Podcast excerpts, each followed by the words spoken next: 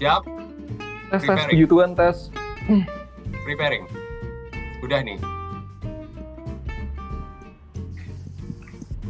Oke, selamat malam pemirsa Teologi di mana pun teman-teman berada. Sekarang kita bersama seluruh dosen gratis di STT Teologi.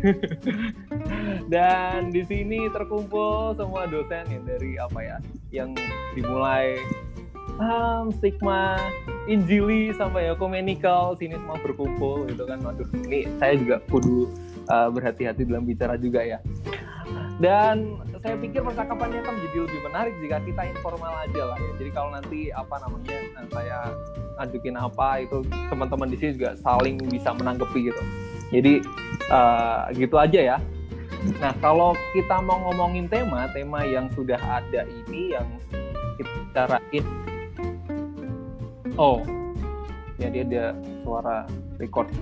Tema kita yang diberikan oleh penginvite ya, penginvite-nya admin teologi Enjoy itu siapakah teologi menurutmu? Wah, ini hampir sama kayak ini ya, hampir sama kayak uh, Biblis ya, perjanjian baru ya. ya. Berarti ada teologi menurut orang, tapi ya kalau boleh saya share itu ada satu teman saya yang bukan uh, orang teologi itu, dia menganggap kalau teologi ini vlognya Didi Kobuser ala teologi. Jadi teologi Didi Kobusernya teologi gitu. Nggak tahu bener apa enggak gitu. Nah, kita akan ngomong-ngomong banyak di sini soal apa sih teologi itu menurut teman-teman ini. Gitu. Oke, saya kembalikan dan saya lemparkan ke Ninja Sasongko. Jadi aku nih. Oke, teman-teman. Uh, welcome, selamat malam di Indonesia, selamat malam uh, di mana pun Anda berada, dan juga selamat pagi yang ada di Amerika Serikat. Ini ada dua benua yang berkumpul. Oke, teman-teman, sekali lagi uh, kita yang berkumpul di sini uh, pernah nongol di satu, dua, tiga, empat bahkan lebih dari uh, vlog teologi dan uh, kami mau bicara kalau saya boleh mewakili teman-teman itu teologi ada juga karena kita semua. Jadi uh, deep down in my heart, deep down in our heart, uh, kami ingin mengucapkan terima kasih kepada teman-teman semua. Nah, seperti tadi yang dikatakan oleh Bung Widyanuk, itu nama yang keren yang di sini muncul itu uh, apa atau siapa sih teologi menurut Anda? Karena ceritanya begini teman-teman, ini adalah perayaan uh, tahun kedua dari teologi dan juga vlog yang ke-200 dari teologi. Tidak terasa memang, tapi inilah uh, yang ke-200 dari uh, kita punya vlog ini. Teologi dimulai dari hal yang sangat sederhana, uh, obrolan yang waktu itu di Google Hangout, uh, mulainya ketika saya dengan Bung Daniel Sihombing, saya harus sebut beliau, sekarang beliau berresidensi di Australia. Uh, waktu itu ngobrol-ngobrol dengan Bung Perdian. Nah, saya pergi ke kampusnya Bung Perdian di Indiana dan kami ngobrol santai tentang apa itu teologi dan sebagainya. Lalu Bung Daniel mengoffer, memberikan usulan gimana kalau kita membuat percakapan mengenai teologi. Nah, jadi boleh dikatakan bahwa teologi, teologi itu lahirnya di sana, uh, lahirnya di bulan November tahun 2018.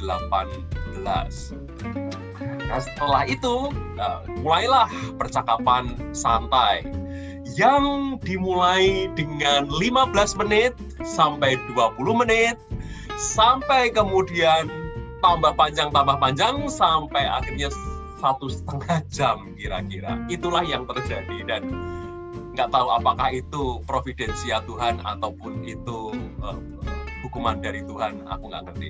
Uh, you decide Nah, tapi itulah teman-teman yang terjadi. Nah, uh, kami sangat mengucap syukur bahwa teologi banyak di um, uh, oleh teman-teman semua. Uh, anda-anda yang ada di sini, tetapi juga kita tahu juga ada banyak rekan-rekan yang mensupport, yang di awal uh, dari awal sampai sekarang. Nah, kita juga mengundang banyak uh, dari latar belakang bukan hanya tradisi tetapi juga sekolah tidak semua S3, tidak semua berstudi lanjut. Uh, ada mereka yang uh, belum studi atau yang berada di uh, lapangan begitu, tetapi kami senang bahwa teoflogi punya begitu banyak orang yang join dari berbagai latar belakang. Nah, itu yang saya sampaikan. Nah, sekarang ini kita mau merayakan ulang tahun kedua sekaligus blog atau vlog yang ke-200. Nah, teman-teman, Anda yang pernah mengikuti teoflogi, melihat maupun mengikutinya sebagai tamu admin, bagi Anda apa sih teoflogi itu? Tell us atau tell me what it is for you. Gitu. Nah, silakan uh, teman-teman.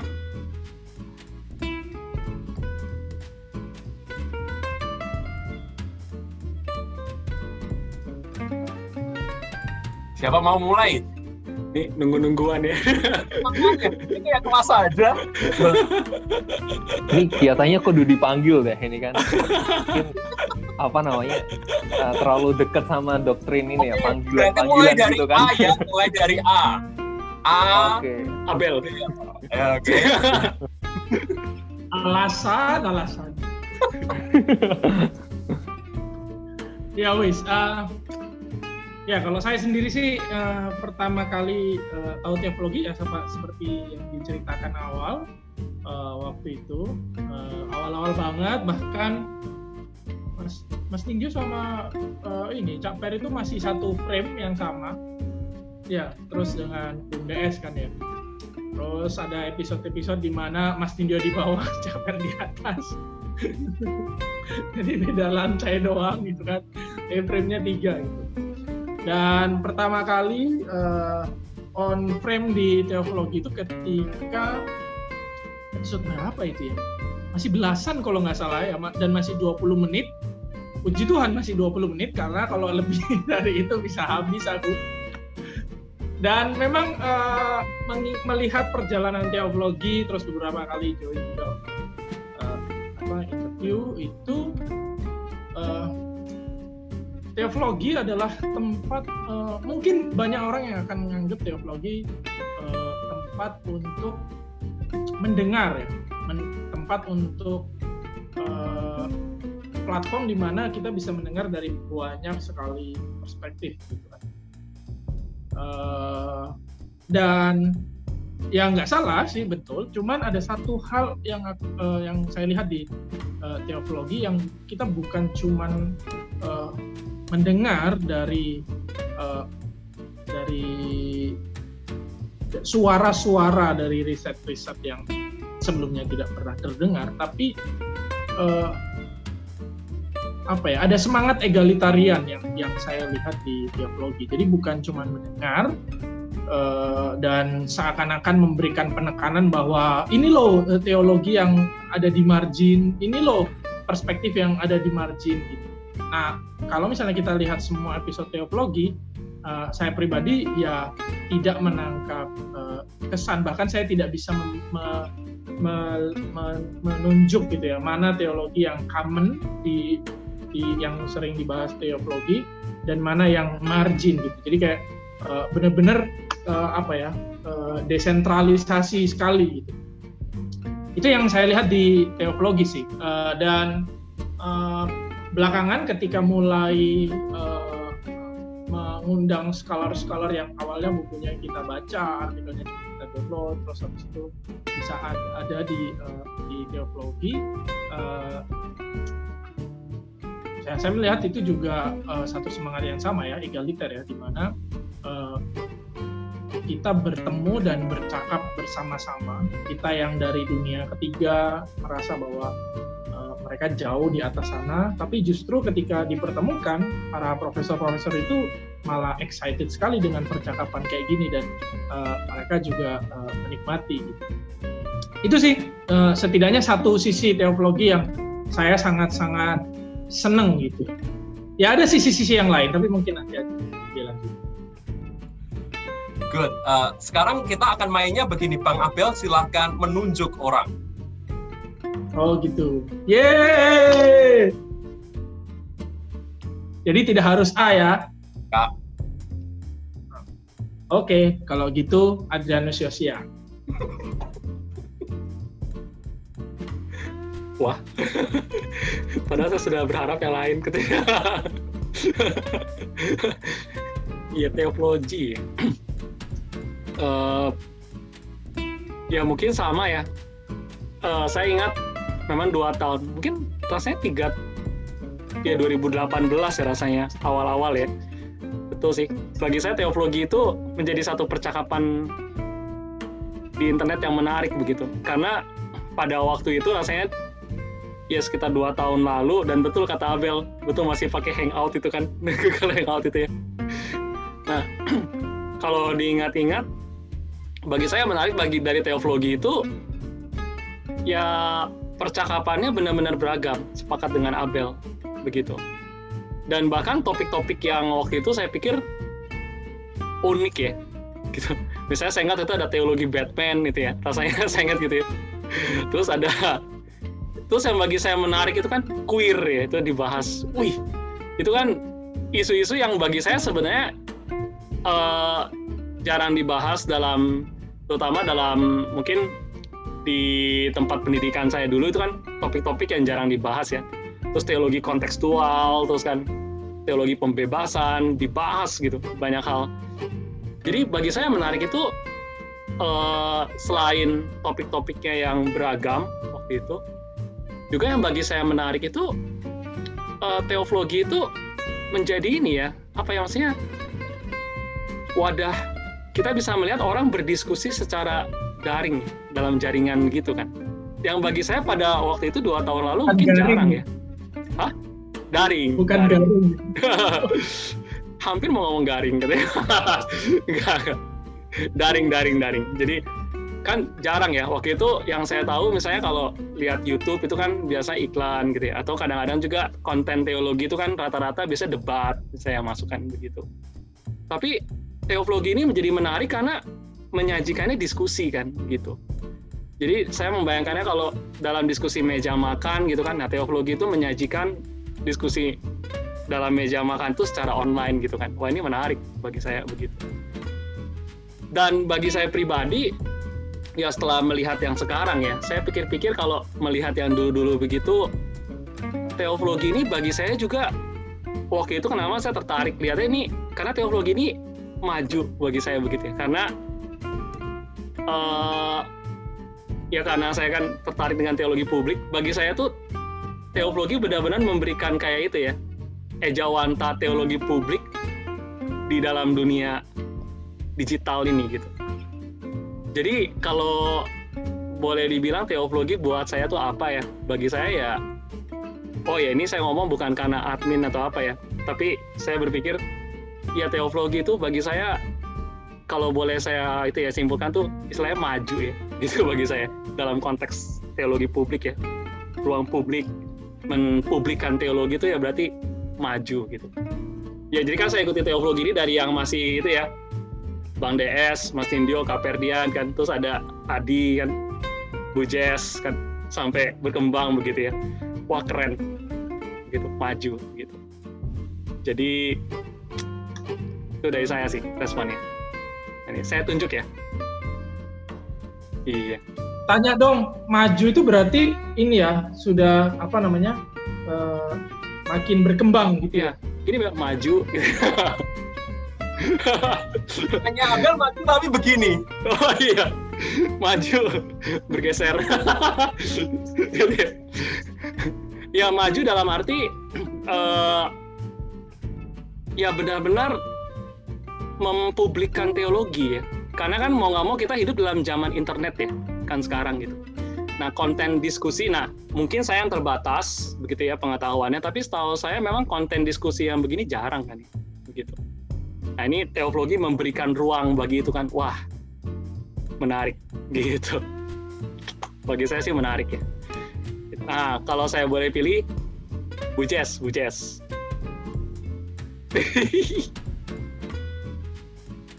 Ya, wah, thank you Yos sudah memilih saya.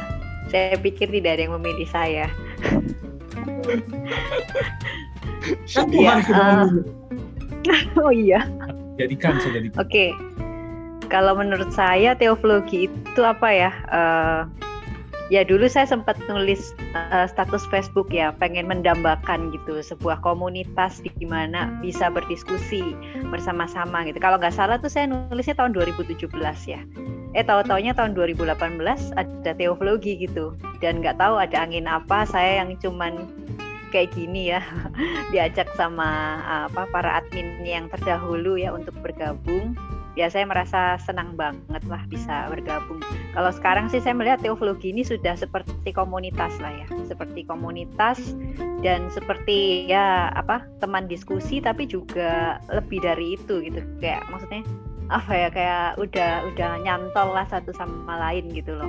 Jadi uh, teologi itu udah kayak komunitas udah kayak persahabatan. Jadi kayaknya teologi itu menjadi sesuatu yang lebih ramah gitu loh kalau dulu uh, kalau apa namanya mungkin belum ada teologi itu saya merasa kadang-kadang teologi itu adalah sebuah ring tinju gitu ya di mana satu sama lain saling meninju gitu. Jadi siapa yang paling hebat siapa yang paling menang siapa yang paling masuk akal.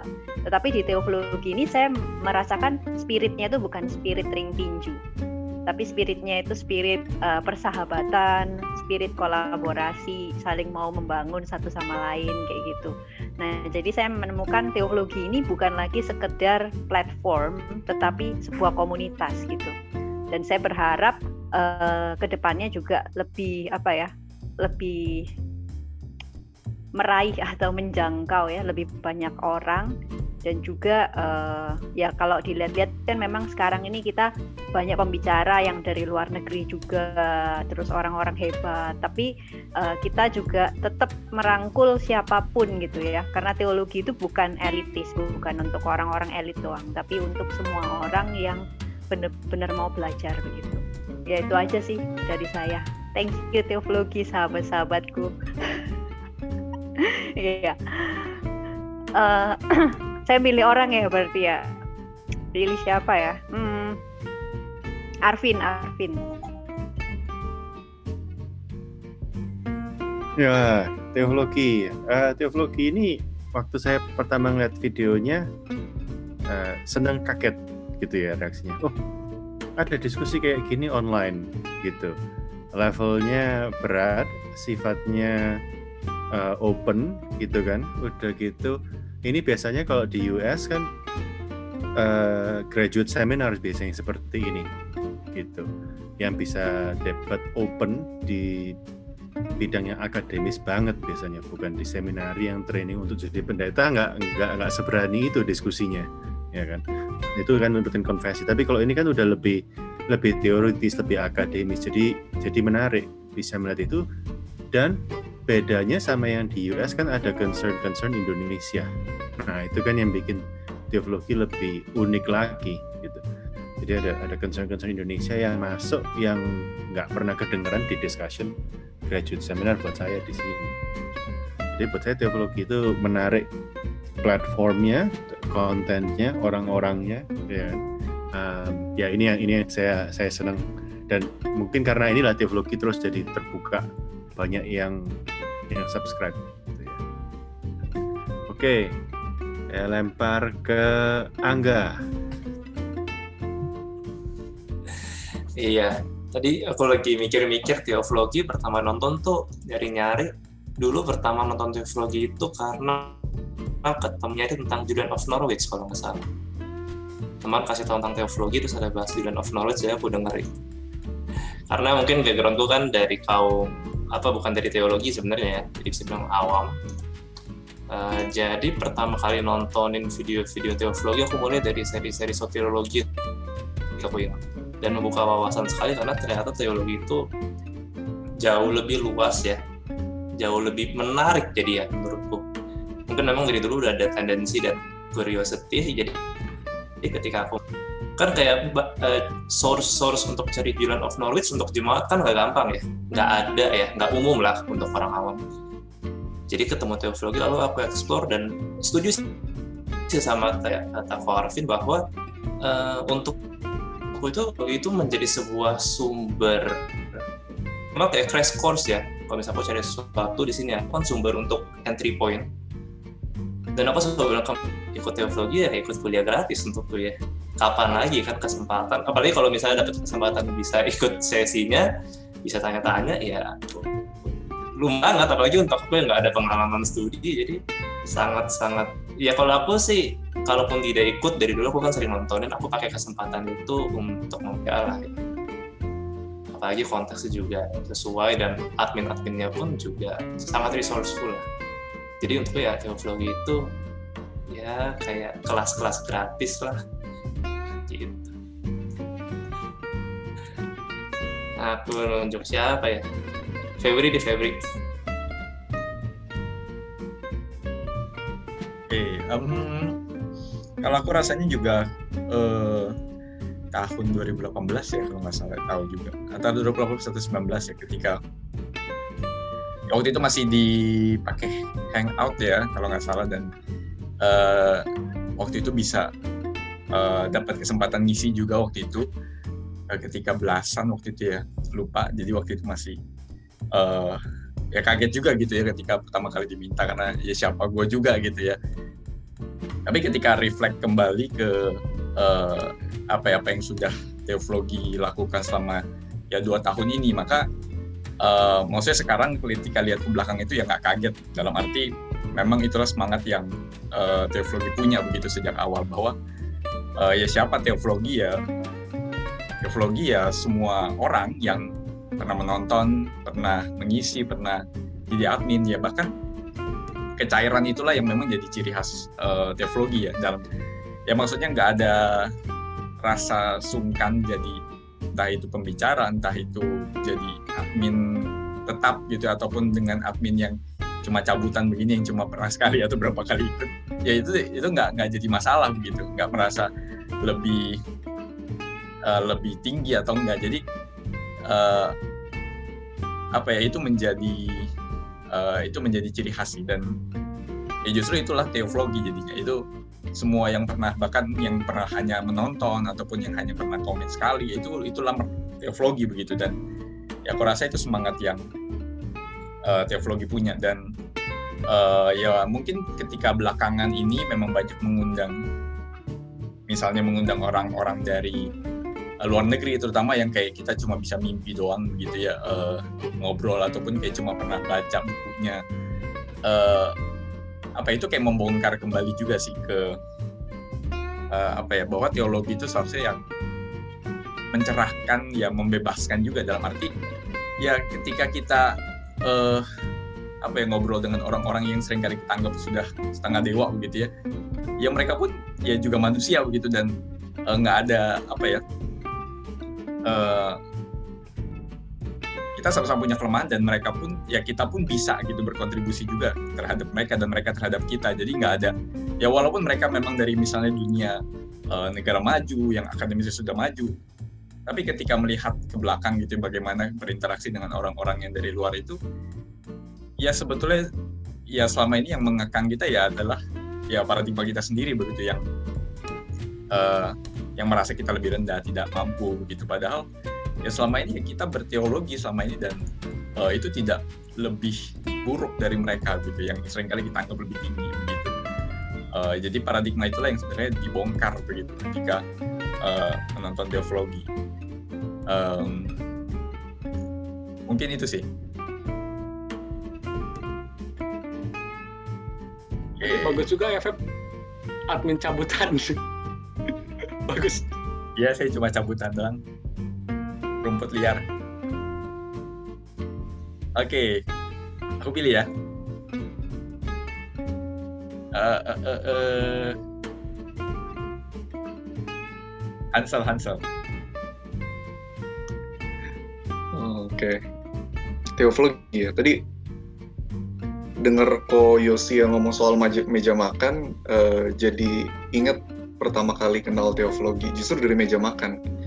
Jadi dulu, ya mungkin aku cerita dulu ya, dulu uh, pertama kali kenal teologi di meja makan waktu itu masih satu meja sama Bang Abel di kampus. Nggak tahu dia masih ingat atau enggak karena ya beda kan dia terkenal saya cuma saya siapa di kampus.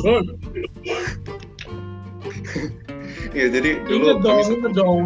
Aku ketemu dengan mahasiswa baru yang sangat-sangat ini jenius. Alah. Jadi kami satu meja dan waktu itu di satu hari makan malam eh, Bang Abel ini buka diskusi gitu. Bukan buka diskusi sih, share ada namanya teoflogi. Jadi dia kasih tahu dan ya waktu itu awalnya nggak tahu kan. Ya saya kan memang eh, ya nggak seterkenal Bang Abel.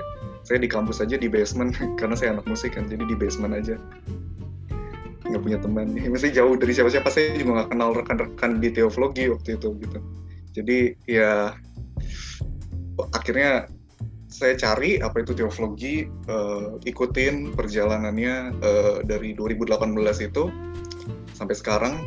Nah, buat saya teoflogi itu eh, jadi apa ya satu komunitas yang buat saya jadi satu rekan diskusi. Jadi saya mengimajinasikan teoflogi itu seperti rekan dalam saya rekan perjalanan saya gitu di dalam peziarahan iman saya di dalam perjalanan saya sebagai eh, ya perjalanan saya berteologi mengenal Allah mengenal diri saya. Jadi saya lebih melihat teoflogi ini jadi satu apa ya jadi sahabat rekan berdiskusi.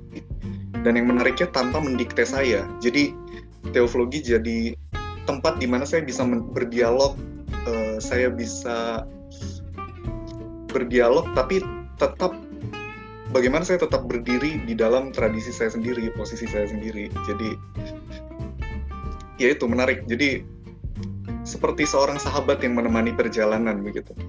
Dan ya ya teologi ini pun jadi salah satu inspirasi ya. Maksudnya saya dan beberapa teman eh, punya sa- satu komunitas yang serupa dan jadi salah satu inspirasi kami gitu. Ya salah satu Eh, dan kami kami rasa kami berhutang banyak juga sama rekan-rekan teologi gitu. Ya itu sih mungkin kalau dari saya. Tunjuk ya. Tunjuk ini deh Timotius Ferdino Iya, eh, malam semuanya. Eh, dari awal udah tahu sih teologi dari tahun 2018 udah lihat eh, beberapa videonya yang memang eh, awal-awalnya masih pendek, tapi makin sekarang kok saya lihat kok wah makin menarik gitu ya. Eh, apalagi ketika pembicaranya sudah banyak dari luar gitu. Walaupun sebelumnya juga ya menarik juga gitu membicara Indonesia gitu ya. Cuma eh, bagi saya karena ini eh, sebuah percakapan yang tempatnya di eh, media sosial gitu ini menjadi semacam apa ya sebuah saya melihatnya upaya untuk mempopulerkan teologi.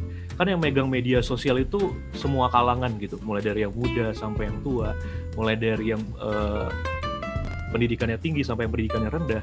Jadi semacam demokratisasi atau populeras eh, mempopulerkanlah eh, diskursus teologi bagi semua orang. Dan eh, jadi seharusnya harapannya bahwa teologi ini bisa menjadi bagian dari eh, percakapan sehari-hari bagi banyak orang juga gitu kan. Dan eh, saya setuju sama yang dibilang sama Kak Yos tadi eh, tentang eh, apa namanya eh, eh, publik ya untuk untuk ruang publik nah karena yang namanya media itu kan kalau kita bayangkan ya sebagai eh, perantara lah medium tempat untuk bertumbuh tempat untuk eh, bisa juga perantara bisa juga jembatan. Eh, jadi sepertinya eh, teologi ini menjadi jembatan antara diskursus akademis dengan publik dengan masyarakat. Dan itu menjadi hal yang eh, penting sebenarnya untuk eh, dilakukan eh, para teolog gitu. Dan eh, dalam diskusi dengan eh, banyak orang dalam diskusi dengan eh, eh, disiplin yang berbeda dan saya juga merasakan jembatan juga selain jembatan antara akademia dan sosietas ini tapi juga jembatan antara misalnya eh, saya sebagai mahasiswa eh, ketika diundang untuk menjadi visiting moderator, moderator sama teologi untuk berdiskusi dengan eh, apa eh, profesor-profesor yang yang yang asalnya dari negeri yang lain gitu dari dari Amerika Serikat eh, seperti eh, Bernard McGinn dan dan lain-lain gitu itu merupakan sebuah apa ya kesempatan yang luar biasa sih eh, bagi eh, juga termasuk ada Cynthia juga di situ ya waktu itu kita di eh, sama Profesor Cristobal kalau nggak salah.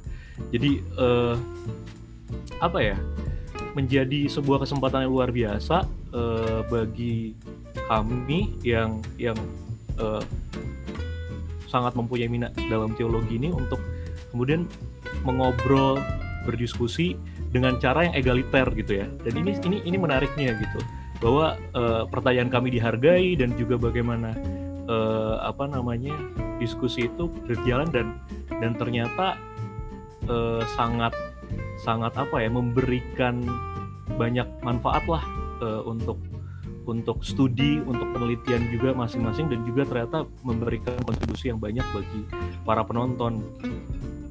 Itu sih. Eh, lanjut ya berarti aku tunjuk karena tadi udah aku sebut orangnya ya Cynthia lah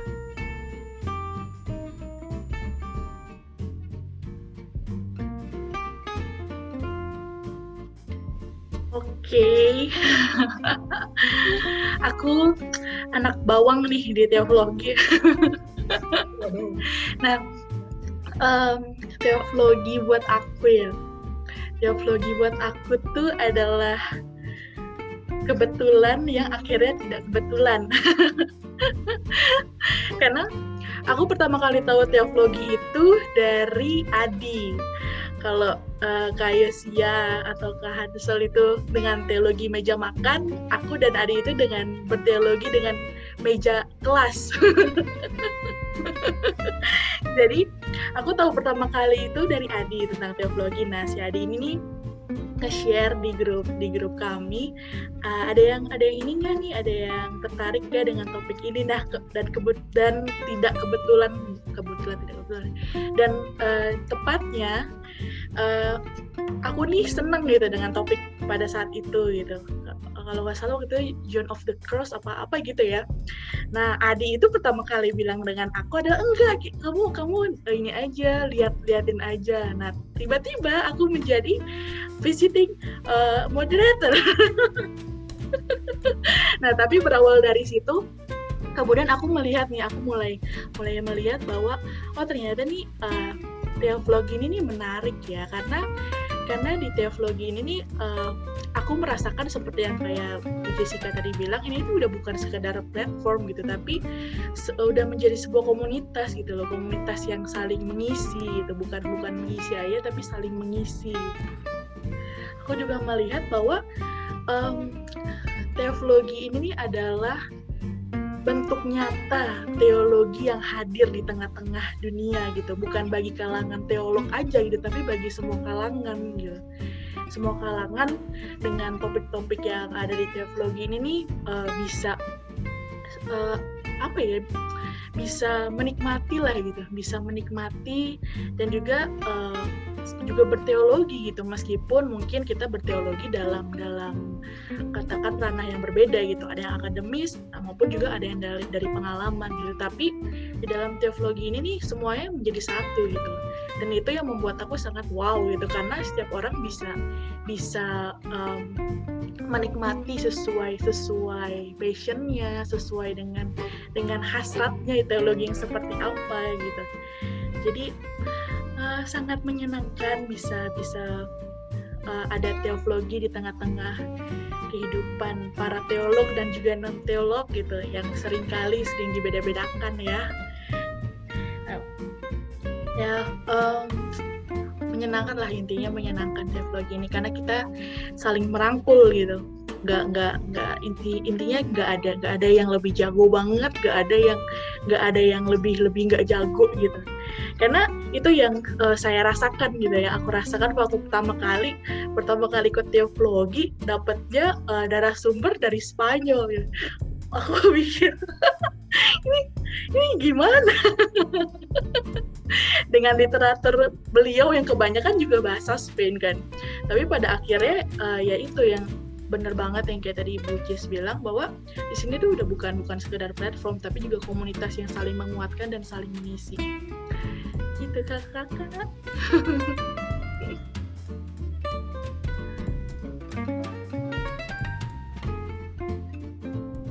siapa lagi? Siapa lagi? Silahkan tunjuk sin. Ada Adi ada Hans yang belum. Oh oke. Okay. karena Pesan aku sudah Hans terakhir aja Hans terakhir. aja. oh Hans terakhir aja oke kalau gitu Adi deh Iya, ya nanti apa Bang Hans penutup ya. Nah, sebelum habis aku udah kehabisan apa ya, kehabisan testimoni. Tapi yang ya kehabisan testimoni ya. Tapi yang jelas yang selama ini aku rasakan ketika aku di teologi itu uh, pelan-pelan aku mulai mikir bahwa dan mulai menyadari ya nggak nggak nggak mulai sudah lama itu. Jadi tempat yang paling bebas di alam semesta dan aman itu salah satunya teologi gitu. Jadi apa pun pikiran yang ada di dalam pikiran kita gitu kan itu bisa dipercakapkan di sini gitu. Termasuk pikiran-pikiran yang dianggap tabu. Dan aku juga mulai menyadari bahwa apa ya uh, pemikiran yang bermutu itu bukan yang apa ya bukan yang diucapkan oleh orang-orang elitis gitu, tapi adalah pemikiran yang bisa disajikan gitu, ke publik gitu. Jadi yang bermutu uh, adalah pikiran yang bisa dijadikan ke publik itu tadi. Dan ya mungkin ini ya kalau kita lihat juga Eropa bisa selamat dari perang agama kan gara-gara itu juga ya. Iya kan? Jadi itu ada bantai-bantai agama sana sini gitu. Satu-satan bener-beneran bunuhan pelok-pelokannya bukan gara itu gitu. Dan makanya teologi tempat yang bebas juga aman gitu. kita bisa ngomongin apa aja sini tapi situasinya sahabat gitu. Dan malah bentuk kayak komunitas baru. Ya mungkin kalau apa ya ikut-ikut metodologi kontekstual yang ekstrim ini adalah salah satu gereja gitu. Gereja yang kontekstual gitu. ya itu dari saya. Oke silahkan bang Hans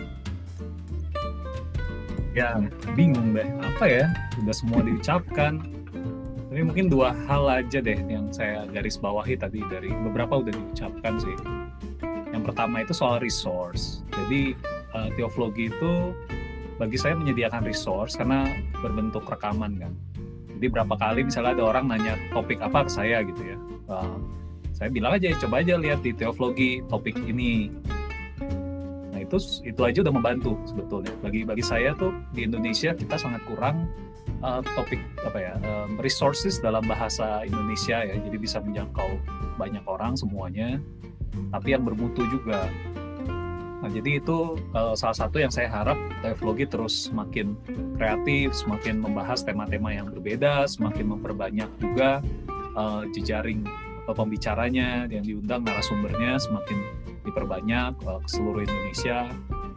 Nah, yang kedua yang saya mau garis bawahi dan ini sesuatu yang lebih personal dan bawa-bawa organisasi ya. Jadi bukan promosiin organisasi saya, tapi uh, uh, saya dan Nibio dan juga beberapa teman admin teologi kan uh, termasuk yang aktif di Asosiasi Teolog Indonesia.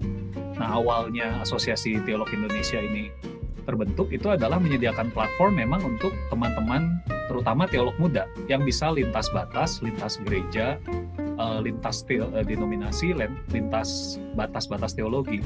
Nah, uh, bagi saya sendiri, saya sendiri tidak puas dengan apa yang dilakukan oleh Ati. Jujur, setelah beberapa tahun ini kita, saya sendiri tidak puas karena kayaknya masih belum cukup gitu. Kita belum cukup menjangkau banyak, belum ideal lah. Nah, dengan adanya teologi, saya lihat ini makin makin tercapai yang ideal itu.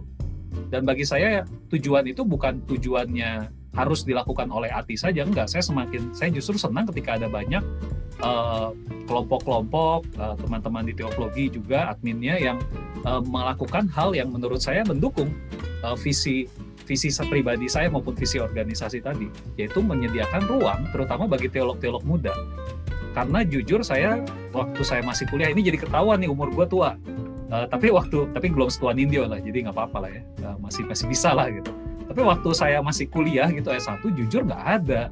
Saya nggak bisa ketemu sama teman dari STT lain untuk bertukar pikiran itu langka sekali itu di, masih masih ada sekat yang sangat kuat bahwa uh, kamu ini dari saya dari STT Jakarta gitu. Jadi ketika ketemu orang dari STT lain itu bawaannya jangan-jangan dia pikir saya sesat gitu. Jangan-jangan dia pikir saya liberal. Jadi bawaannya itu susah untuk untuk apa cair. Nah sekarang kan nggak lagi seperti itu. Kita nggak masalah mau dari kampus mana, bisa aja kita ketemu orang yang pemikirannya itu berbeda dari tradisi kampus itu. Dan itu bagi saya sesuatu yang baik karena memang ilmu ilmu itu kan sebenarnya bagi saya upaya kita mencari kendak Allah ya. Jadi Allah itu itu itu panggilan jadi vocation bukan bukan sekedar ilmu itu kita belajar supaya uh, orientasinya dapat kerja, bisa menghidupi gitu ya, menghidupi diri nanti entah itu uh, jadi teolog profesional, jadi pendidik atau jadi pendeta bukan.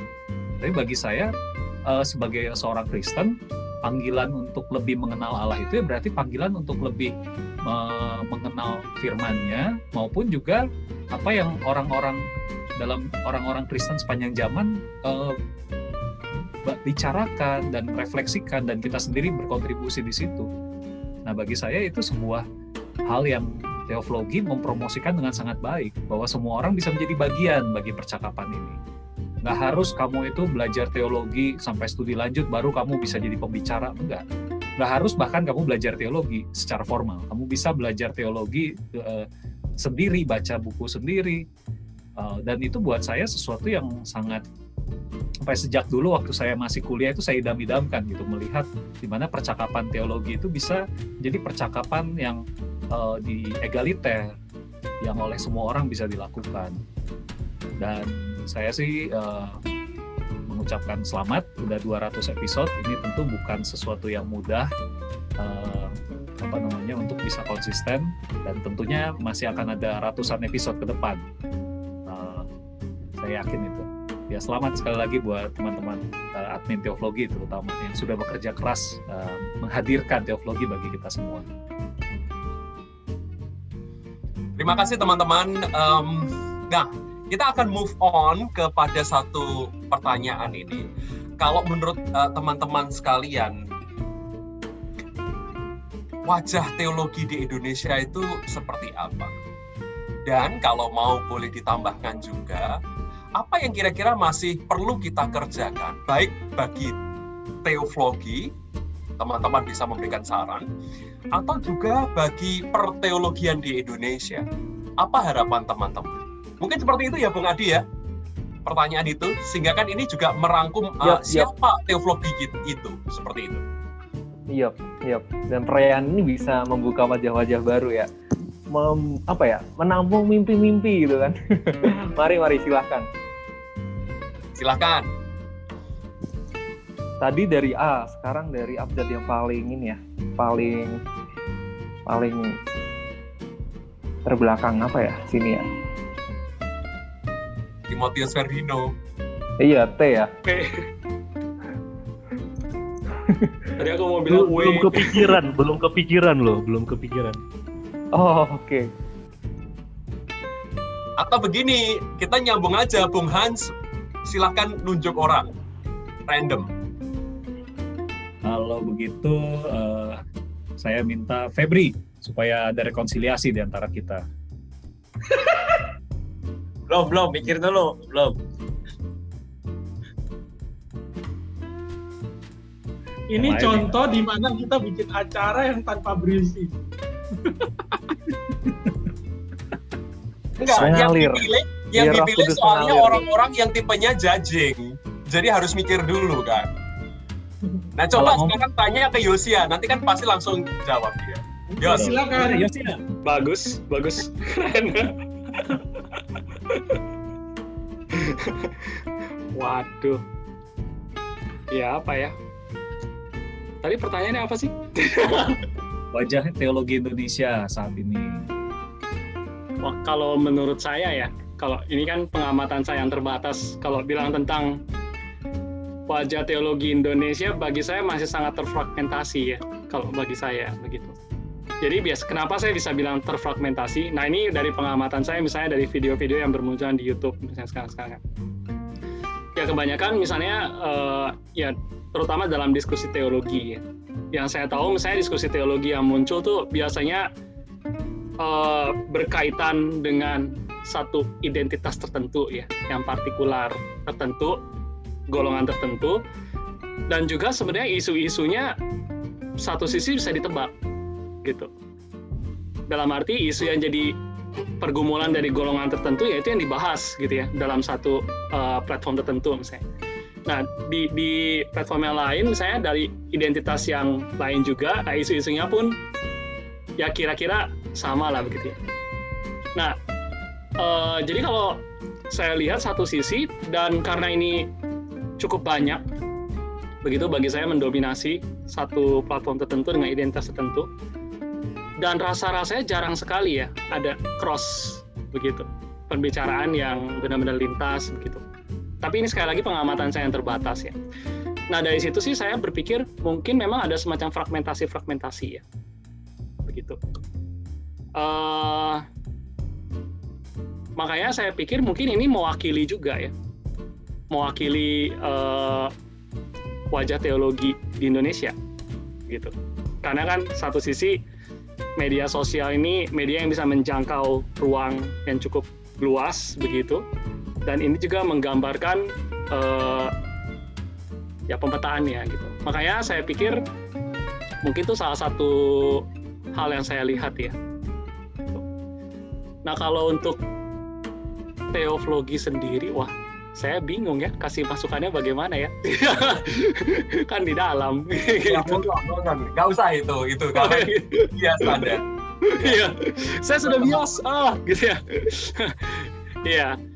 Gak, tapi oh tapi sekali lagi ini respon saya terhadap yang tadi pemetaan tadi itu bukan berarti itu sesuatu yang buruk ya. Satu sisi baiknya bagi saya. Berarti dengan adanya begitu banyak eh, katakanlah banyak platform yang masing-masing ciri identitasnya terlihat satu sisi kita jadi bisa melihat kan trajektori setiap uh, katakanlah identitas tertentu begitu. Dan juga jadi ada keragamannya itu jadi berdasarkan platformnya begitu. Satu sisi ini baik yang saya pikir. Jadi kalau kita mau melacak satu ide tertentu dari kelompok tertentu nah kita bisa melihat kan trajektorinya ini ini bagi saya baik dalam perkembangan historical teologinya begitu ya nah tapi satu sisi yang lain uh, tentu bicara tentang identitas yang tersegregasi ini begitu. Saya pikir ini jadi plus minus kan. Satu sisi baik mengukuhkan identitas, tapi satu sisi yang lain juga akhirnya bisa terjadi perang ideologi ya. Nah makanya eh, satu sisi saya melihat ya ada kekhawatiran, saya melihat seperti itu, tapi satu sisi juga ada rasa senang ya. Maksudnya kan berarti sudah mulai berkembang nih dan mulai merambah dunia media ya begitu.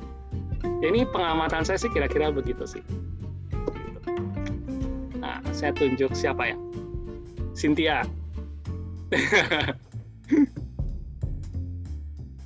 Setuju Kayos tos dong tos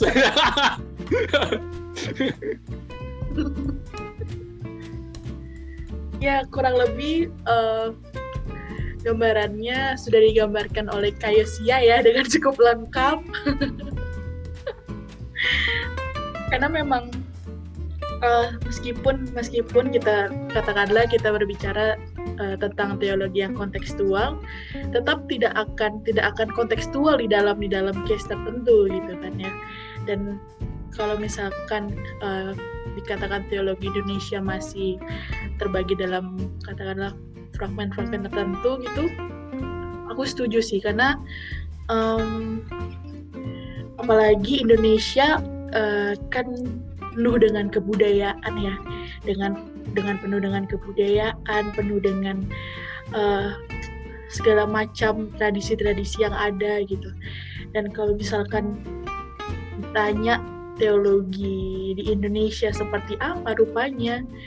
Rupanya berbagai macam warna yang mungkin uh, bisa bersatu tapi juga mungkin akan bertahan dengan warnanya sendiri-sendiri. Begitu sih Kak Dinio. Selebihnya sudah dijelaskan oleh Kayesia. iya, aku yang salah. Aku yang salah. Silakan tunjuk, Sin. Hmm, Siapa ya? Eh, mungkin Kak Abel aja nih yang dari tadi diem. Ya, eh, kalau saya sih ini ya apa? eh, dulu eh, masuk kan dia? Oke, dulu eh, mung ya kalau dulu melihat eh, bahwa teologi itu begini gitu, jadi monolitik saya tahunya. Eh, tapi ya dengan saya semakin belajar di baik di seminari maupun setelah uh, lihat teologi dengan banyak narasumber ya eh, narasi monolitik itu makin pelan-pelan makin hilang gitu dan saya menyadari bahwa uh, kekristenan di Indonesia itu sangat-sangat uh, beragam. Sangat-sangat beragam dan sangat-sangat luas. Dan uh, karena saya selalu tertarik ketika mendengar seseorang itu tertarik dengan apa ya metode berpikirnya atau metodologi ketika dia uh, mengusulkan sesuatu gitu. Uh, maka saya jadi bisa belajar untuk melihat kenapa sih seseorang bisa mengambil kesimpulan teologis A gitu ya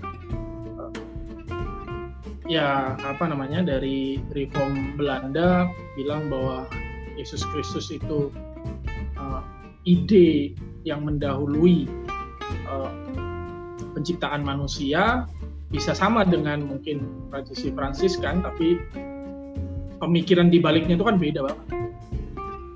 Jadi lewat teologi saya jadi bisa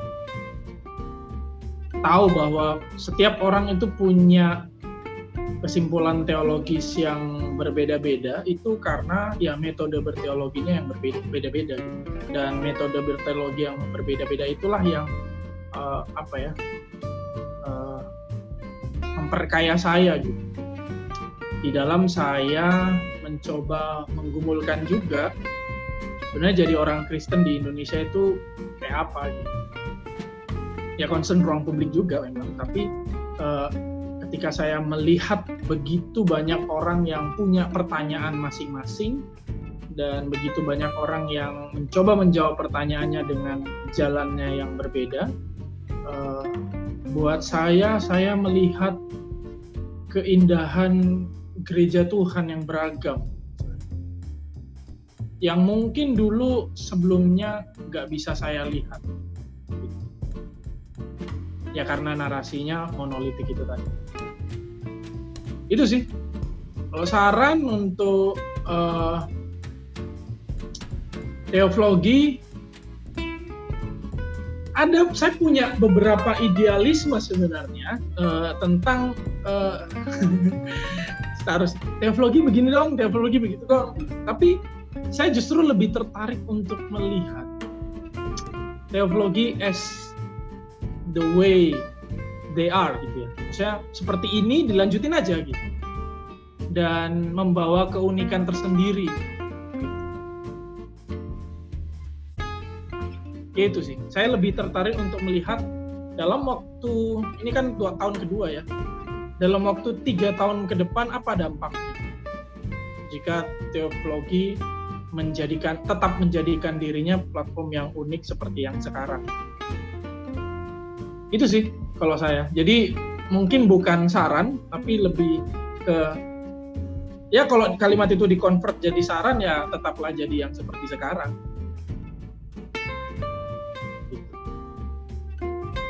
Beritakan Injil kepada semua orang.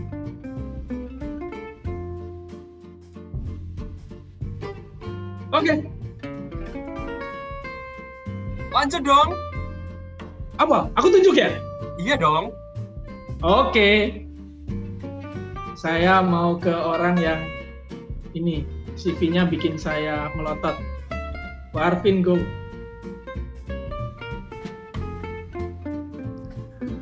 Uh, wajah wajah teologi di Indonesia uh, saya buta sama sekali karena di sini ya, jadi waktu belajar teologi itu nonton videonya ya menarik wih macam-macam nih variasinya gitu uh, itu yang saya yang buat saya senang um, saya pikir teologi itu karena banyak variasinya, jadi karena beragam, jadi banyak yang comfortable ya, bisa ngomong, bisa open.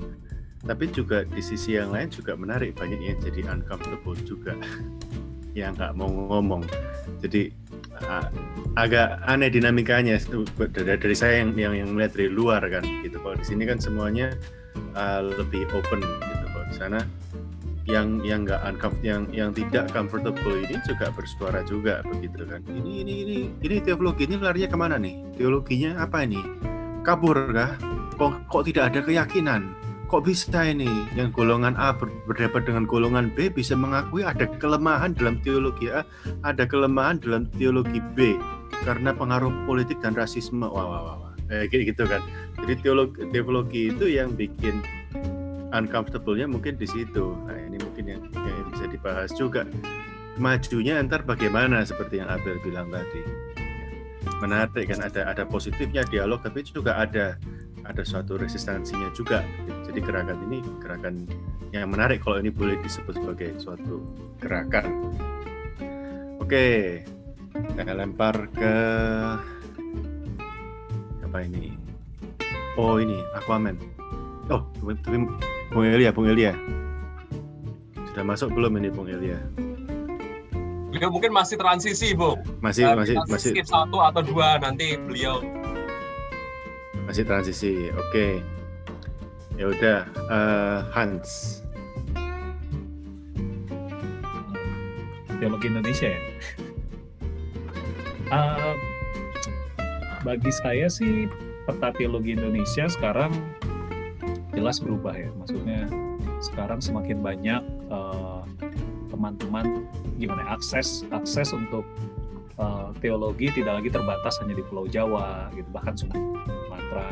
Jadi banyak uh, teman-teman yang dari daerah lain yang mungkin 10-20 tahun lalu belum belum terlalu terdengar gitu sekarang punya akses dan bisa juga menyuarakan suaranya. Nah, uh, itu menurut saya hal yang positif. Jadi bagi saya teologi Indonesia tadi Cynthia juga bawa ya soal teologi Indonesia tidak akan lengkap kalau kita tidak uh, berteologi dengan mendengar suara-suara yang berbeda di Indonesia. Uh, jadi janganlah bagi saya gini kadang orang berpikir teologi itu ada defaultnya ada ada sesuatu yang inilah teologi itu begini derivasinya itu kontekstual itu menurut perspektif Tionghoa lah menurut perspektif Jawa menurut perspektif Kalimantan Papua Maluku dan sebagainya nah bagi saya itu justru harus kita ubah uh, perspektif seperti itu bahwa berteologi itu semuanya kontekstual uh, bahkan ketika ada yang namanya diskursus teologi barat. Nah ini mungkin Ko Arvin nanti apa Ko Arvin juga melakukan itu ya. Justru justru ada perspektif dari Indonesia yang bisa kita bawa. Uh, jadi kita tidak perlu malu untuk mengakui bahwa kita sebagai seorang Indonesia dengan apa pun identitas kesukuan kita, bahkan juga gender kita itu bisa menyuarakan sesuatu.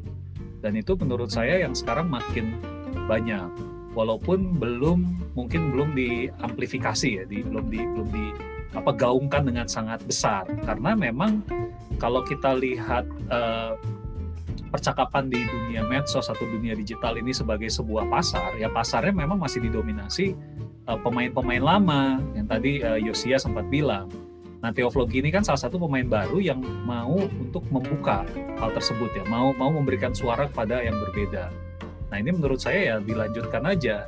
Uh, mudah-mudahan bisa terus berlanjut bahkan mungkin bisa menginspirasi eh, pemain-pemain lama itu untuk untuk juga mengubah posisi mereka untuk untuk lebih mengakomodasi suara-suara yang berbeda.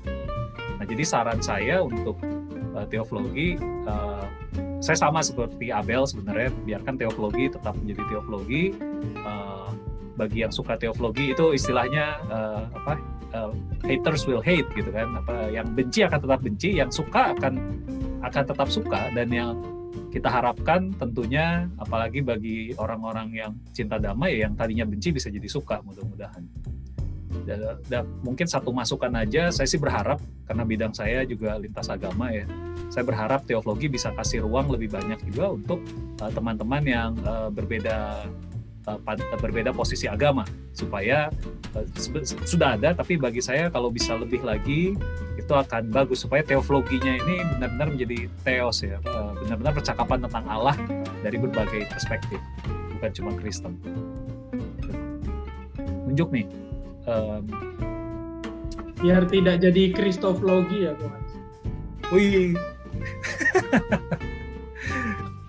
Eh, dari saya, uh, enggak, enggak. Aduh, peta teologi di Indonesia ya. Ya, karena kan aku awam ya sebenarnya. Jadi mungkin cuma bisa cerita dari experience yang aku alami uh, sebagai orang yang nggak sebenarnya lingkungan aku kan nggak ada hubungan uh, nggak ada institusi nggak pernah lah background teologi itu nggak ada jadi aku hanya mendapatkan dari gereja itu udah pasti kan kalau dari gereja tradisiku sih tadi aku setuju sih sama katanya Koyos ya eh mau ya bahwa sangat terfragmentasi itu benar sih harus diakui. Uh, sebelum aku mengenal teologi yang aku tahu ya itu. Tadi juga Abel cerita kan teologi ya teologi ya ini satu set of teologi yang kamu harus tanda kutip ya harus pegang gitu kan karena ya ini teologi gitu. Uh, tetapi ironisnya justru semakin aku mengeksplor menemukan bahwa mungkin aku bisa bilang tidak sesederhana itu ternyata kan?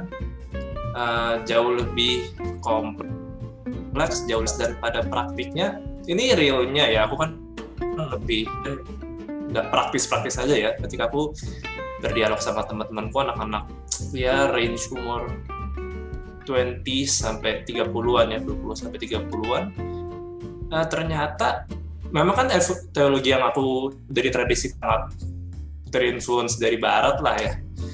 Konteksnya kan tidak dikontekstualisasikan di Indonesia atau dengan isu-isu yang ada sekarang. Banyak ternyata menganggap teologi yang ada nih tidak lagi mumpuni ya untuk mereka, tidak relatable. Uh, mereka menganggap teologi sebagai sesuatu yang jauh asing.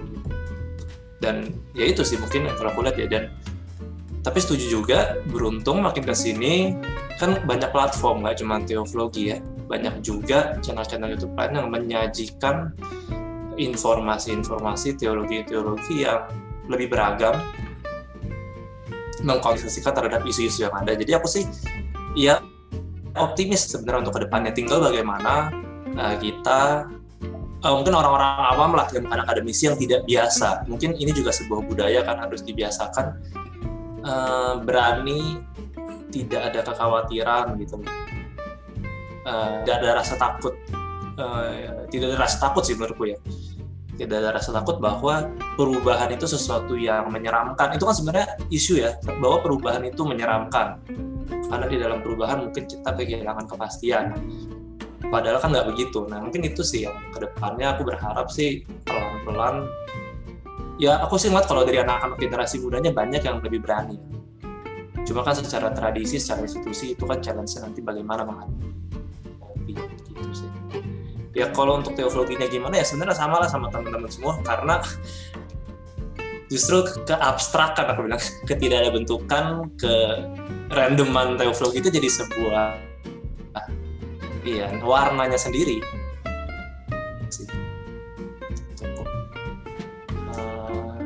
siapa ya nunjuk ya berarti ya Bu Jessica deh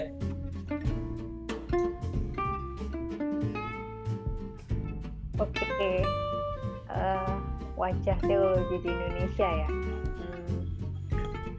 Ya jujur sih saya belum melihat secara keseluruhan ya, cuman ya benar sih kata Yosia tadi ada fragmentasi. Terus satu lagi tuh kayak hmm, terlalu cepat memberi label kali ya memberi label kayak ya kamu liberal atau kamu uh, terlalu ngeroh lah atau apa gitu ya. Atau teologinya terlalu tipis ya atau teologinya kurang ada pondasi ya kayak gitu-gitu. Ya jadi labeling itu sih yang apa mungkin ada gitu. Kemudian harapannya adalah ya semoga bisa lebih bersatu lagi ya. Jadi itu kalau beda nggak masalah sih itu loh. Jadi kita kayak bisa apa namanya disagree on some points tapi tetap bisa berteman nggak usah labeling gitu ya. Bisa tetap menerima lah satu sama lain. Itu sih harapan saya. Nah di teologi ini juga seperti itu ya. Saya harapkan juga tidak ada label-label gitu kan.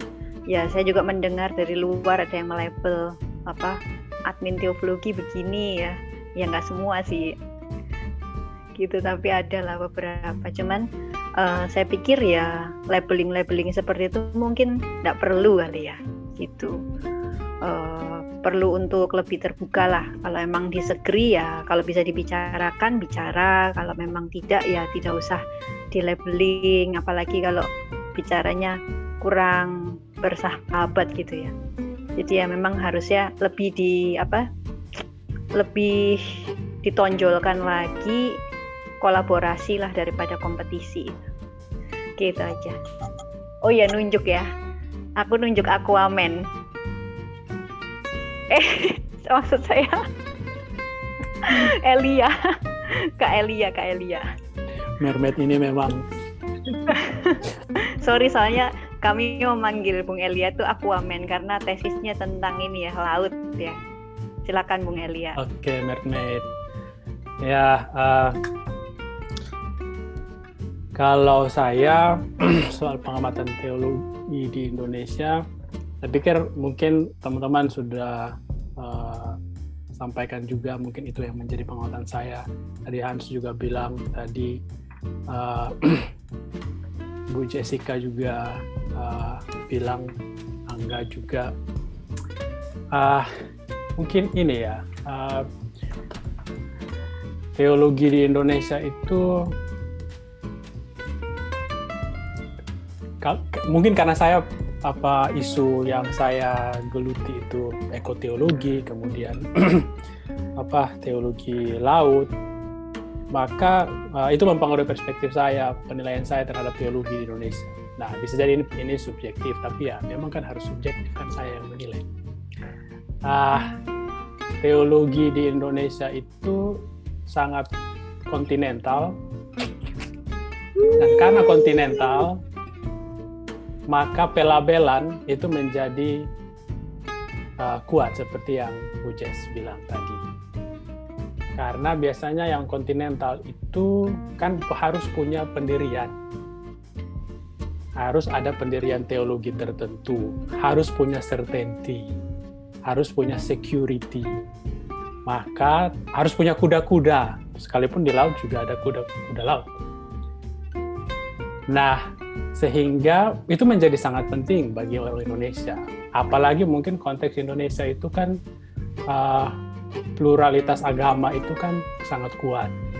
Sehingga memang kita perlu punya satu kuda-kuda yang kuat, teologi yang jelas, warna yang jelas. Nah itu mungkin itu yang membuat uh, uh, kesan uh, yang muncul bagi kita atau bagi saya setidaknya adalah kuat pelabelan itu tanpa uh, kesediaan untuk mengakui bahwa semua orang yang berteologi itu adalah orang yang sama-sama mau mencari mengenal Allah yang benar, sama-sama mencari kebenaran dan sama-sama takut tersesat gitu. Sama-sama tidak mau tersesat, sama-sama tidak mau menyesatkan orang lain. Gitu.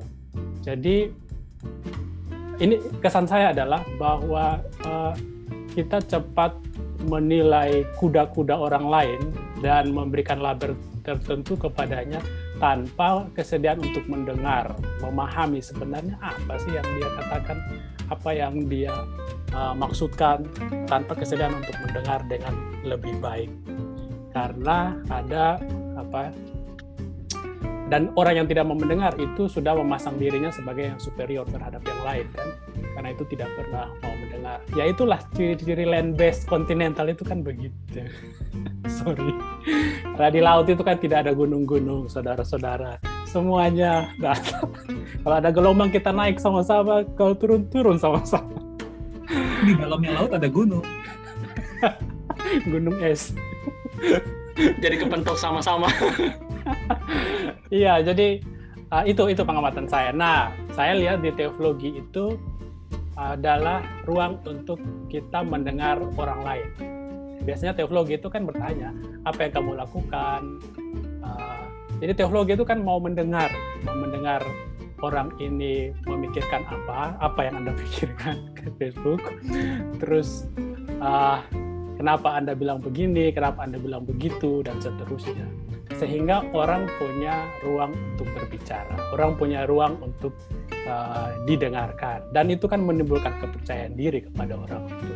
Dan akhirnya kan menurut pengamatan saya, akhirnya kan saya bisa melihat di teologi dari sekian banyak seri itu beragam teologi, beragam pemikiran, beragam latar belakang yang sangat kaya, dan kalau saya butuh teologi yang berbicara tentang isu ini, saya kan bisa kontak orang ini kalau saya butuh orang yang berbicara tentang yang ini lagi, saya bisa kontak yang lain seperti itu. Saya kalau saya butuh tahu tentang ini, saya bisa uh, tanya yang lain, uh, teolog atau orang yang pernah masuk di teologi untuk bertukar pikiran dan seterusnya. Akhirnya kan uh, saya tahu sedikit, tapi saya punya kawan lain yang tahu tahu ya, hal yang lain yang lebih banyak yang bisa saya dengarkan atau saya belajar dari mereka. Dan saya pikir teologi di era seperti sekarang ini sangat tepat kehadirannya memberikan ruang itu untuk kita uh, belajar bersama dan belajar dari orang lain.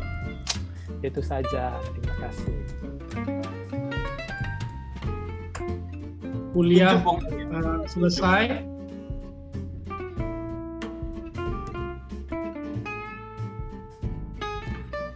Tunjuk ya siapa yang belum ditunjuk angkat tangan? Ada Hansel, Febri, Cynthia, Timo. Cynthia, salam kenal Cynthia. Baru pernah ketemu. Jadi Cynthia Halo. dulu saya tunjuk. Aku udah kan India.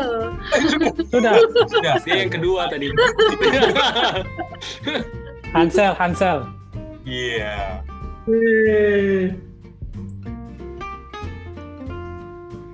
Uh, wajah teologi di Indonesia ya.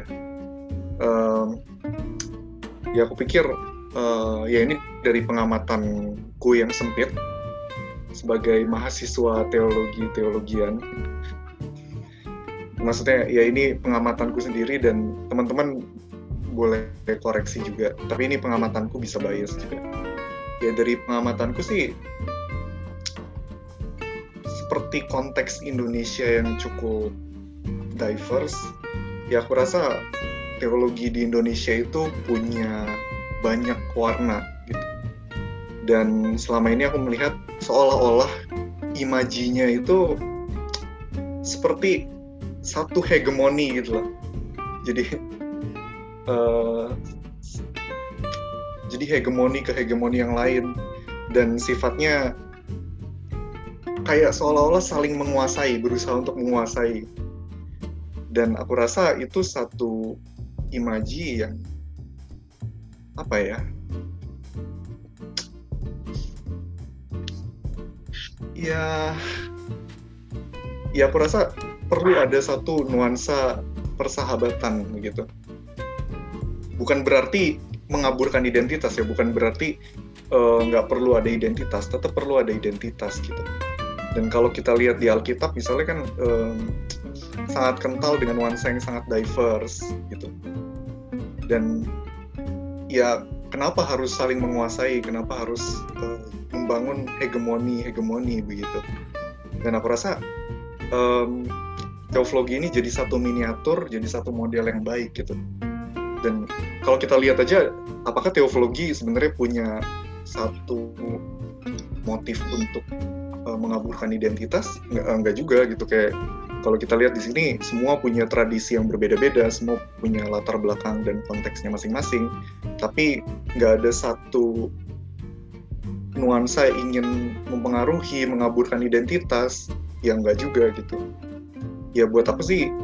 Apa yang bisa dilakukan ke depan? Ya bangun komunitas-komunitas ini sih. Ya aku rasa uh, ya kalau misalnya kita mau membangun satu nuansa persahabatan nggak mungkin bisa dilakukan hanya secara perseorangan gitu ya. Harus dimulai dari sebuah komunitas. Dan perseorangan pun nggak bakal punya pengaruh gitu dibandingkan dengan komunitas. Jadi aku rasa komunitas-komunitas ini perlu dibangun gitu. Ya itu sih mungkin uh, pendapat sederhanaku. Tunjuk siapa yang belum siapa ya Febri, Timo. Angga belum ya? Udah, Angga udah. Angga udah. Timo dulu deh. Ya, uh, hmm, udah udah banyak disebutin tadi ya. Uh, apalagi yang belum gitu. Lagi mikir. Tapi mungkin gini, uh, entah ini konteks Indonesia atau juga mungkin sebenarnya uh, banyak terjadi juga di mana pun. Uh, ada teologi yang memang kita pelajari gitu. Ada teologi yang memang kita diskusikan, tapi di sisi lain ada teologi yang dihidupi. Nah ini yang uh, ternyata mungkin uh, bisa jadi miss sama kita atau uh, lupakan dan menurut saya di Indonesia itu ya wajahnya begitu. Kalau misalnya uh, kita sering lihat misalnya di komen, uh, komentar Instagram, komentar uh, kalau ada yang mungkin suka scroll TikTok dan sebagainya gitu ya, uh, itu ada ada apa komentar-komentar yang memang mencerminkan pandangan teologi tiap orang ternyata. Misalnya dan dan pandangan teologi itu uh, salah satu contohnya misal memisahkan antara yang sakral dengan yang profan. Uh, lalu juga tentang misalnya ngomongin soal pacaran beda agama gitu, hal-hal yang yang sangat anak muda uh, banyak bicarakan gitu. Nah, mungkin hal ini juga bisa menjadi perhatian dari uh, teologi. Gimana caranya supaya uh, teologi yang dihidupi ini juga nyambung atau bisa juga dibahas sebagai teologi yang yang kita diskursuskan di sini gitu. Uh, apa ya kalau misalnya kita bandingkan misalnya kenapa mungkin uh, pas uh, apa namanya ada ada pastogram yang yang terkenal gitu dibandingkan dengan uh, teologi uh, lebih banyak view-nya uh, pastogram gitu kan sebagai pastogram. Uh, mungkin karena memang bahasa mereka lebih lebih inkarnasional jangan-jangan. Maksudnya lebih menyentuh uh, realitas uh, uh, orang-orang gitu. Jadi um, walaupun memang bagus ya kita berusaha untuk membawa diskursus yang yang yang tadinya cuma ada di di, di STT misalnya diskursus yang cuma ada di uh, buku tapi kemudian dibawa ke masyarakat tapi kan di sisi lain juga perlu ada mungkin uh, timbal balik uh, antara apa yang yang sedang uh, menjadi concern di di uh, masyarakat dengan apa yang juga mau kita bicarakan. Uh, gitu sih mungkin uh, ya masukannya itu berarti ya masukan untuk teologi itu. Walaupun uh, pernah juga ya kayak semacam mengundang pastorgram untuk untuk ini ya untuk diwawancara di teologi. Nah itu bagus juga. Tapi uh, ya ya mungkin bisa lebih dikembangkan lagi dan uh, bahasanya lebih uh, mungkin banyak ya kalau misalnya orang awam kan apa itu mistisisme kalau dari judulnya apa itu uh, apa namanya resistensi uh, perlawanan cinta gitu kan ini opo gitu kan tapi ya ya itu itu itu bisa uh, bisa dikembangkan lagi gitu gitu, gitu. kayak gitu sih berarti lanjut ke uh, Ko Febri ya Padahal itu rencananya tim judul-judul itu tuh mau jadi semacam telenovela sebenarnya. Oh gitu. Iya iya iya. Bagus bagus.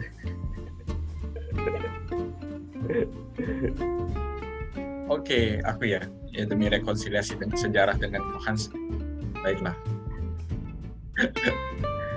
ya, sebenarnya udah semua sih. Uh, ya memang kalau aku sih akan jawabnya uh, apa ya aku punya kayak idealisme dari dulu ya karena latar belakang uh, in gereja pelayanan dan lain sebagainya maka aku selalu punya idealisme bahwa teologi itu for the church gitu ya. Teologi itu uh, untuk gereja. Jadi um, dan sampai sejauh ini ya ketika aku merenungkan juga wajah teologi di Indonesia seperti yang teman-teman bilang tadi ya wajah teologi itu dalam tanda kutip adalah wajah gereja gitu. Jadi uh, tahu banyak tentang gereja justru dari teologi gitu yang alih-alih daripada dulu mikirnya adalah teologi itu sesuatu yang sangat tidak related dan abstrak dan tidak meng, apa ya yang ya nggak berkaitan lah mungkin mungkin dengan pelayanan yang mungkin uh, terutama di gereja karena konteks aku pelayanan di gereja dan ya nggak usah belajar dalam-dalam lah. Kan banyak orang juga yang bilang bahwa ya kalau udah masuk ke gereja ya nggak usah belajar dalam-dalam yang praktis-praktis.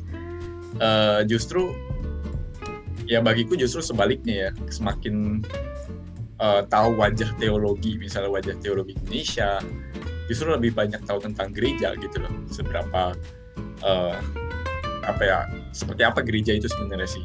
Uh, bukan hanya gereja ya komunitas maupun orang-orang maupun diri secara personal gitu ya sebagai gereja. Dan uh, bagiku ya uh, wajah teologi itu bisa meng, sedikit banyak menggambarkan wajah gereja gitu ya di Indonesia. Um, uh, dan apa ya ketika ya lihat di teologi ini kan ya banyak itu kan banyak wajah gitu yang ditampilkan dan ya itu um, apa ya satu sisi menjadi sebuah kerinduan ya wacana. Maksudnya ketika kita bilang bahwa gereja seharusnya menjadi satu di tengah identitasnya masing-masing ya ya apakah itu bisa dimulai dari ya teologi ya. Bukan teologi yang bercampur tapi maksudnya bisa uh, apa ya saling berdiskusi dalam diskursus masing-masing. Dan ya itu kan wacana kesatuan gereja ya mungkin ya itu bisa diwujudkan melalui uh, teologi begitu salah satu dan yang mungkin bisa dikedepankan di dalam ya salah satu spirit dari teologi begitu. Ya maksudnya dampaknya bukan dampak yang kecil juga maksudnya begitu. Jadi uh, ketika kita melihat dampaknya menyentuh langsung kepada orang-orang ya walaupun banyak orang-orang yang suka belajar teologi tapi misalnya seperti tadi ya uh, misalnya testimoninya uh, Angga begitu ya itu kan uh, ya orang misalnya orang maksudnya tidak punya latar belakang teologi dan orang awam yang sangat smart gitu ya. Tapi kan maksudnya itu menjadi ya wadah begitu bagi orang-orang bahkan di gereja gitu ya untuk melihat dan berkaca begitu. Uh, gitu sih kira-kira. Thank you ada satu yang belum ini Pep berarti kita kasih ke Bung SAB. Oh iya, betul. Hostnya. Waduh, sini host aja tapi apa ya kalau boleh suruh komen ya paling ini ya um, ya masih nyambung sama beberapa teman di sini yang tadi uh, diomongin itu ya sekarang kan kita masuk di era digital ya dan semua algoritma Instagram, YouTube apa pun tuh disusun untuk melihat apa yang kita cari gitu ya. Dan kita bisa lihat tuh apa namanya pemilihan Amerika terus Indonesia. Sekarang polarisasi kelihatan banget ya. Dan di teologi ini menarik gitu. Semua wajah di sini gitu. Jadi kita berusaha melawan nih melawan uh, algoritma Instagram apa YouTube itu sendiri gitu. Dan ini adalah percakapan baik. Maka bantu gitu. Uh, bukan kayak admin ya ayo kita bantu bantuin ya melawan algoritma uh, yang kejam ini gitu ya. Kayak di TikTok itu kan uh, yang main TikTok pakai pasti akan terasa banget ya. Kenapa kok yang uh, aku sama sama dia nih temenannya sama umurnya sama tapi kok konten yang disajikan tuh beda ya itu karena karena mereka mau menyajikan apa yang kita cari aja gitu. jadi makin bahaya kan kalau kita melihat apa yang kita cari. Makanya kalau kita ngomongin wajah teologi jangan-jangan kita korban algoritma juga. Ya gitu. Jadi uh, ya harapan sih ini ya nggak cuma teologi. Banyak uh, komunitas komunitas ya semacam ini gitu. Sudah banyak ya, ya semakin membuka membuka diri pada percakapan percakapan itu akan jadi semakin kolaboratif dan menarik. Itu ya. Um, ya sebelum saya lanjutkan ini ada komentar-komentar yang menarik yang sayang sekali untuk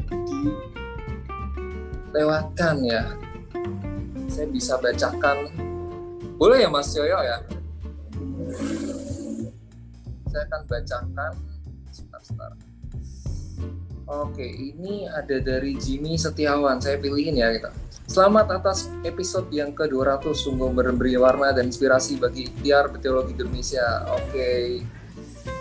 Terus dari Evelyn Nesia, Kongres Teologi dari yang cuma tempo sampai benar-benar suka karena memang mengedukasi ditunggu pembahasan-pembahasan lain-lainnya. Oke, thank you Ko Jimmy, thank you Evelyn Nesia. Terus ini juga ada dari ini ya, uh, Tonto Hansilalahi Semakin terberkati dan selalu menjadi berkat teologi ruang belajar online yang sangat baik. Tuhan berkati. Ini juga ada komentar yang yang juga disebut di kolom chat sini ya, ya dari Pendeta Danang nih, Danus sisi lain nih. banyak selamat untuk teologi sangat bermanfaat bagi peminat teologi di pesisir yang jauh dari diskursus teologian ke depan. Semoga teman-teman dari Indonesia Timur semakin diberi ruang untuk berbagi. Ya ini Pak Danang uh, ngajak kita nih dari teman-teman Indonesia Timur. Yuk kita ngobrol sini bareng-bareng gitu. Ini ruang kita bersama bukan ruang apa Indonesia bagian-bagian tertentu saja gitu. Ini juga ada komentar yang menarik nih.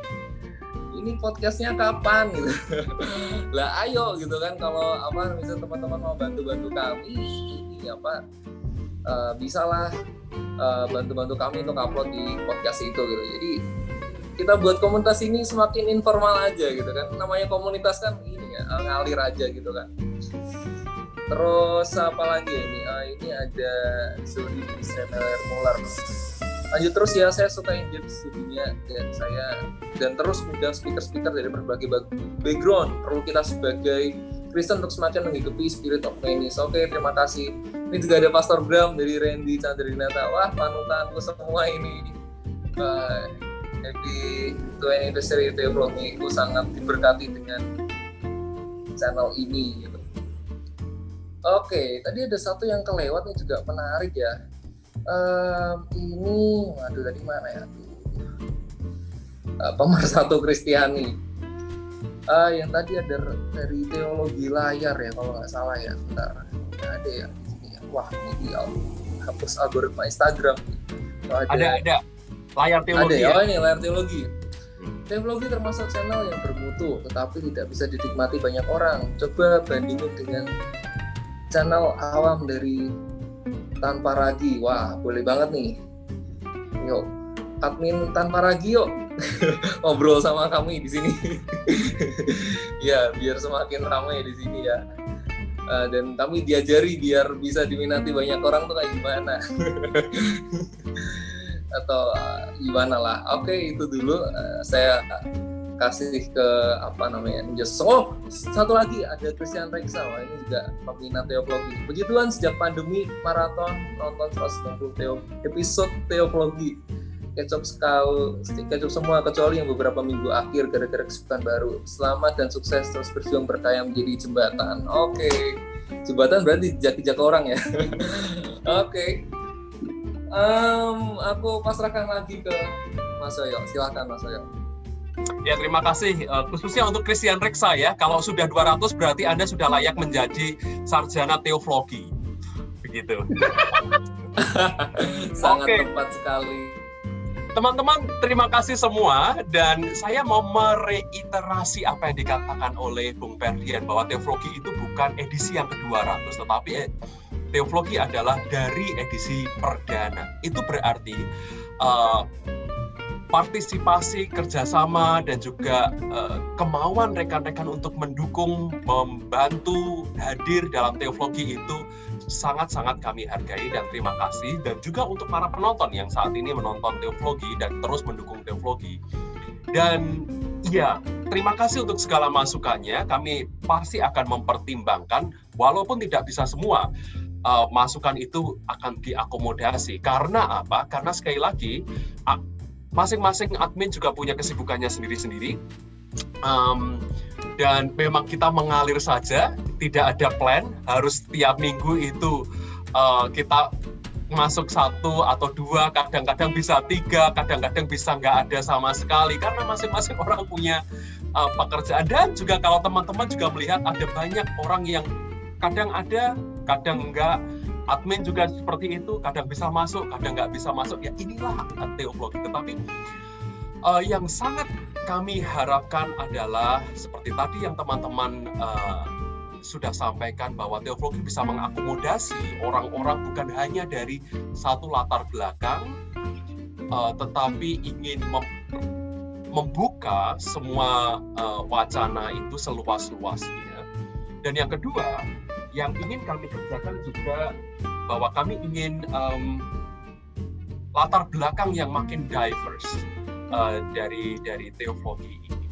Seperti tadi yang Bung Hans katakan, uh, keterbatasan kami memang saat ini hanya bisa mengundang uh, orang dari latar belakang Muslim dan uh, agnostik ya, seperti kita tahu ada sahabat kita yang uh, uh, uh, join dengan kita.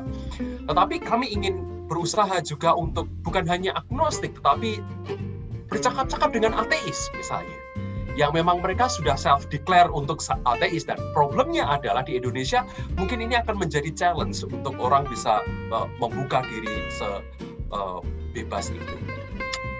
Lalu juga betul sekali uh, sarjana dari uh, Indonesia Timur misalnya dan juga dari belahan lain di dunia ini sehingga tidak katakanlah European American Center itu menjadi kerinduan kami. Tetapi sekali lagi teman-teman kita masih uh, going with the flow. Nah ini kan uh, bahasa non kontinental juga yang saya pinjam dari Bung um, Elia ini. Jadi masih kami juga going with the wave uh, uh, going with the flow. Dan kita mau lihat ke mana nanti um, arahnya. Hanya providensia Tuhan saja yang membuat kita sampai di edisi ke-200 ini dan sekali lagi teman-teman terima kasih, terima kasih dan terima kasih untuk dukungannya. Dan saya rasa kita cukupkan sampai di sini karena sudah berapa uh, jam kita ada. Tetapi apakah ada teman-teman yang mau menyampaikan sesuatu? Ini kurang nih slogannya ini kan. Apa? Slogan dari teologi. Hah? Enggak ini kan apa namanya slogannya teologi mengetatkan yang longgar melonggarkan yang ketat. Ini kayaknya dikangenin semua orang deh. Slogan itu dan slogan itu itu bukan apa ya bukan kami pikirin secara dalam-dalam gimana itu apa seletukan aja yang lama-lama jadi slogan gitu. Kalau kata Bu Elia tadi kontinental. Iya. Oke, oke ya teman-teman yang mau nanggapin satu dua orang itu silahkan ya, bukan apa ya? Nambahin. Silahkan silahkan. Ada? Ada? Cukup ya mungkin Mas Yoyo Oke. Okay, Oke, okay, sampai jumpa lagi di episode-episode yang lebih baru. Kita jangan buat episode yang cuma 200 kalau bisa tuh ribuan ribuan itu sampai semua bangsa berbicara ya. ya kalau teman-teman juga apa mau mendukung Vloggy untuk uh, bantu ngupload podcast atau apa pun silahkan juga itu dan semua orang akan kami undang di sini. Iya, gimana Mas Ayo? Satu hal lagi, saya mau ngomong ini tadi lupa.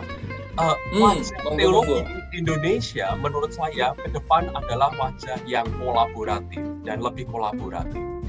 Dan itulah yang juga menjadi uh, spirit dari teologi ini dan kerinduan dan kemauan teman-teman untuk hadir dan join di teologi. Saya rasa ini juga um, merupakan wajah masa depan dari teologi Indonesia bahwa kita tidak lagi tersekat oleh denominasi, kita tidak lagi tersekat oleh tradisi latar belakang, walaupun uh, seperti tadi yang teman-teman sudah sampaikan dan khususnya digarisbawahi oleh Hansel, identitas itu ada, tetapi yakinlah bahwa ketika orang itu beres dengan identitasnya, ketika orang itu sudah aman dengan identitasnya, ke mana pun dia pergi, dia nggak akan pernah terhilang. Karena nothing is lost. Dan no fear in love. Gitu kan teman-teman? Ya itu aja Bung Adi.